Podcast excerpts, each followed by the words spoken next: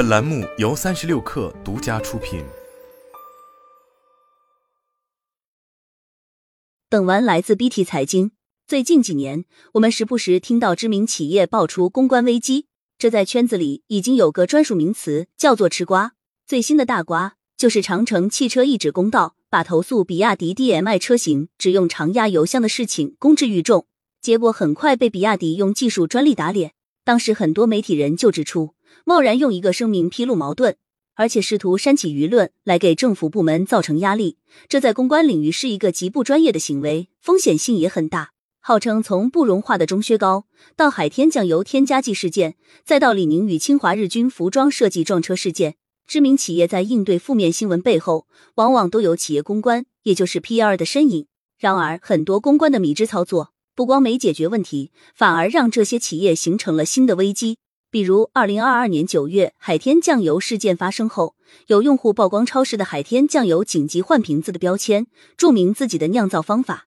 几乎就在同时，海天味业公关开始咬死自己的酱油以酿造为主，甚至海天味业 P 二还放出一篇稿子，大意就是海天味业是民族企业，攻击海天味业等于让其他合资和外资厂商叹笑话。而在很多自媒体通过海天的财报算出其酿造产量远小于出货量后，海天公关干脆不再回复类似问题，让本来很快平息的公关危机延续出新的舆论高潮。结果，海天味业二零二二年四季报显示，公司的营业收入为六十五点一五亿元，同比下降百分之七点零六，净利润为十五点三亿元，同比下降百分之十八点八五。这是海天味业上市以来首次出现收入和利润双降的情况。为此，海天味业在年报中明确表示，二零二二年遭遇前所未有的舆情冲击，对其造成了较大影响。最新消息显示，海天味业因为 P 二不专业带来的颓势还在继续。二零二三年第一季度，海天味业的总营收约六十九点八一亿元，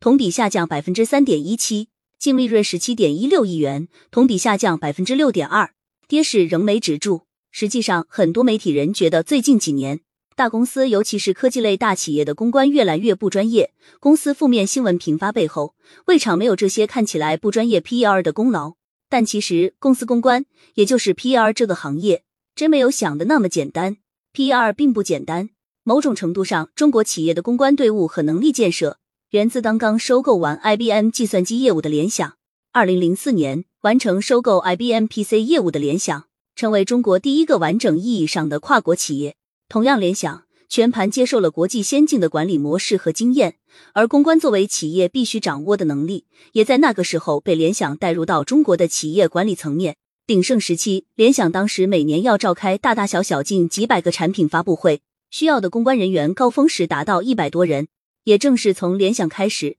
中国的企业逐渐知道了公关应该如何运营，并且相关人员的工作和业务应该如何开展。甚至到现在为止，很多大厂的公关负责人或多或少都有联想系的背景，因此有人把联想称作中国企业公关的黄埔军校。我二零零六年进的联想，成为公关团队的实习生。当时的工作实际上跟现在的工作在内容上没有区别，更多的是工作手段上的变化。一位刚被某大厂优化的事业部公关负责人陈俊表示，那个时候联想很多公关业务的开展。一方面是根据实际需要进行，另一方面也严格按照从 IBM 等公司拿到的公关管理手册，在不断进行中国化的实践。他认为，这培养了他对于公关整个工作的系统性和完整性的思维，也为之后他逐渐成长并领导相关企业的公关业务打下了良好基础。实际上，和很多资深公关负责人私下聊天可以了解，从联想开始，经过互联网时代不断扩张，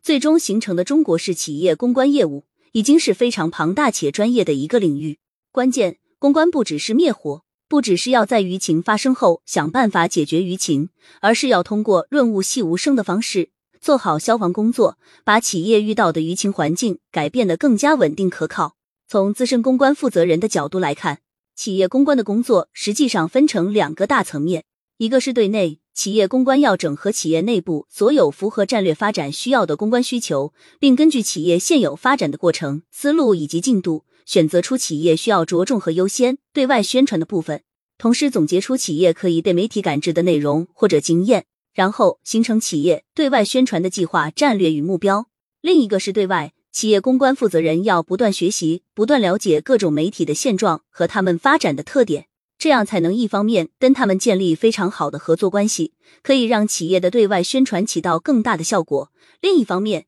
也可以根据自己对内部信息的掌握和对企业公关业务的规划，挑选符合需求的媒体，为他们量身定制符合调性的内容生产方向，最终产生双方都认可且都愿意接受的对外宣传内容。争取实现企业对外宣传最大的效果。公关不是发发稿子就完事了，公关的工作是要通过系统化、目标性明确的宣传规划，将企业真正应该向外宣传的内容，以最合理的方式选择最合适的平台，利用最舒服的角度，让最应该被影响的受众主动接受。陈俊认为，企业公关是一个很系统化的工作，不是简单发发通稿和搞好媒体关系就能概括的。重要的是。他认为这个职业跟医生、会计师一样，也是很吃经验的。很多年轻公关的经验不够，有时候遇到危机就是容易找不到最合适的解决办法。实际上，企业 P 二真正的理想状态，应该是在调整好内部的公关目标、内容和计划之后，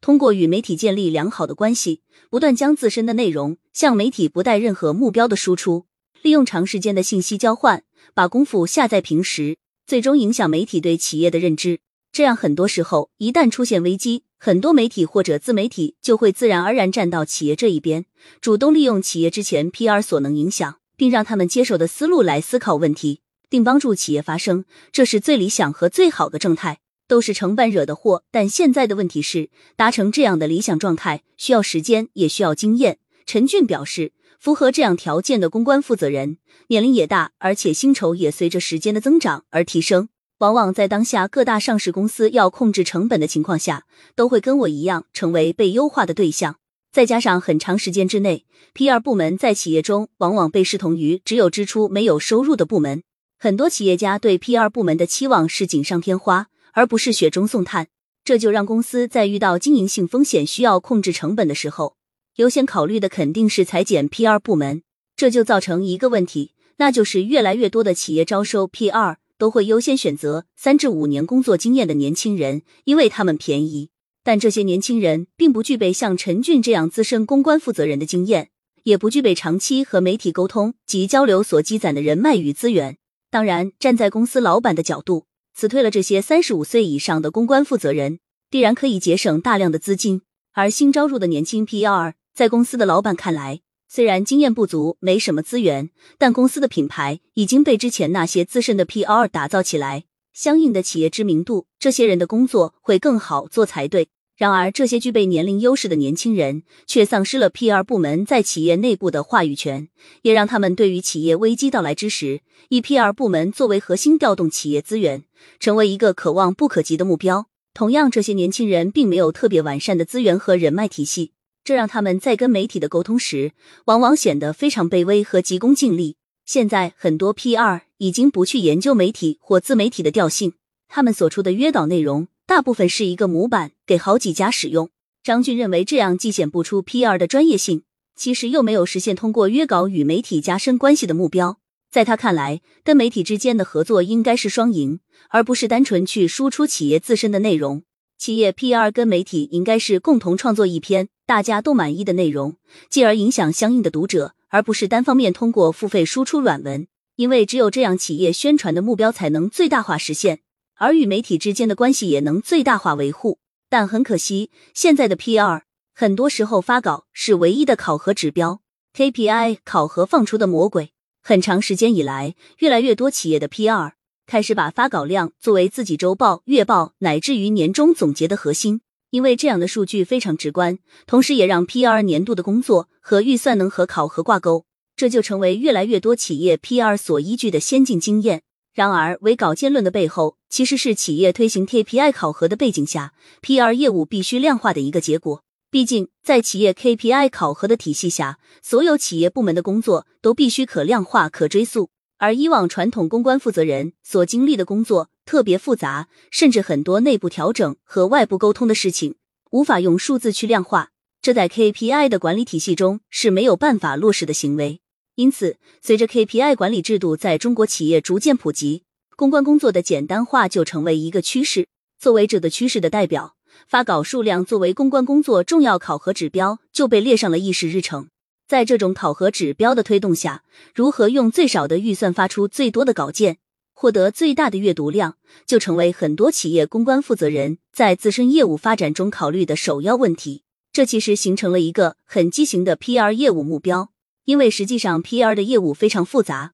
它应该成为企业内部和外部最重要的桥梁。而这种简单的目标设定，就把 PR 的工作做了一个标准化。但这个标准化是有着自身缺失的，PR 的工作其实远远没有做到位。而这种公关能力缺失的状态，让很多知名企业在遇到危机事件的时候就吃了大亏。甚至很多知名企业出现公关危机的时候，其公关负责人都不知道该如何处理。不是他们没有经验，是他们没有能力和资源，因为这些能力和资源。被中国企业片面追求数据和成本控制的现实所扼杀，所以不改变企业自身发展的目标和发展的战略，不重视公关能力的提升，所谓 P L R 带来的危机可能还会重复出现。这是一句需要被企业家记住的话。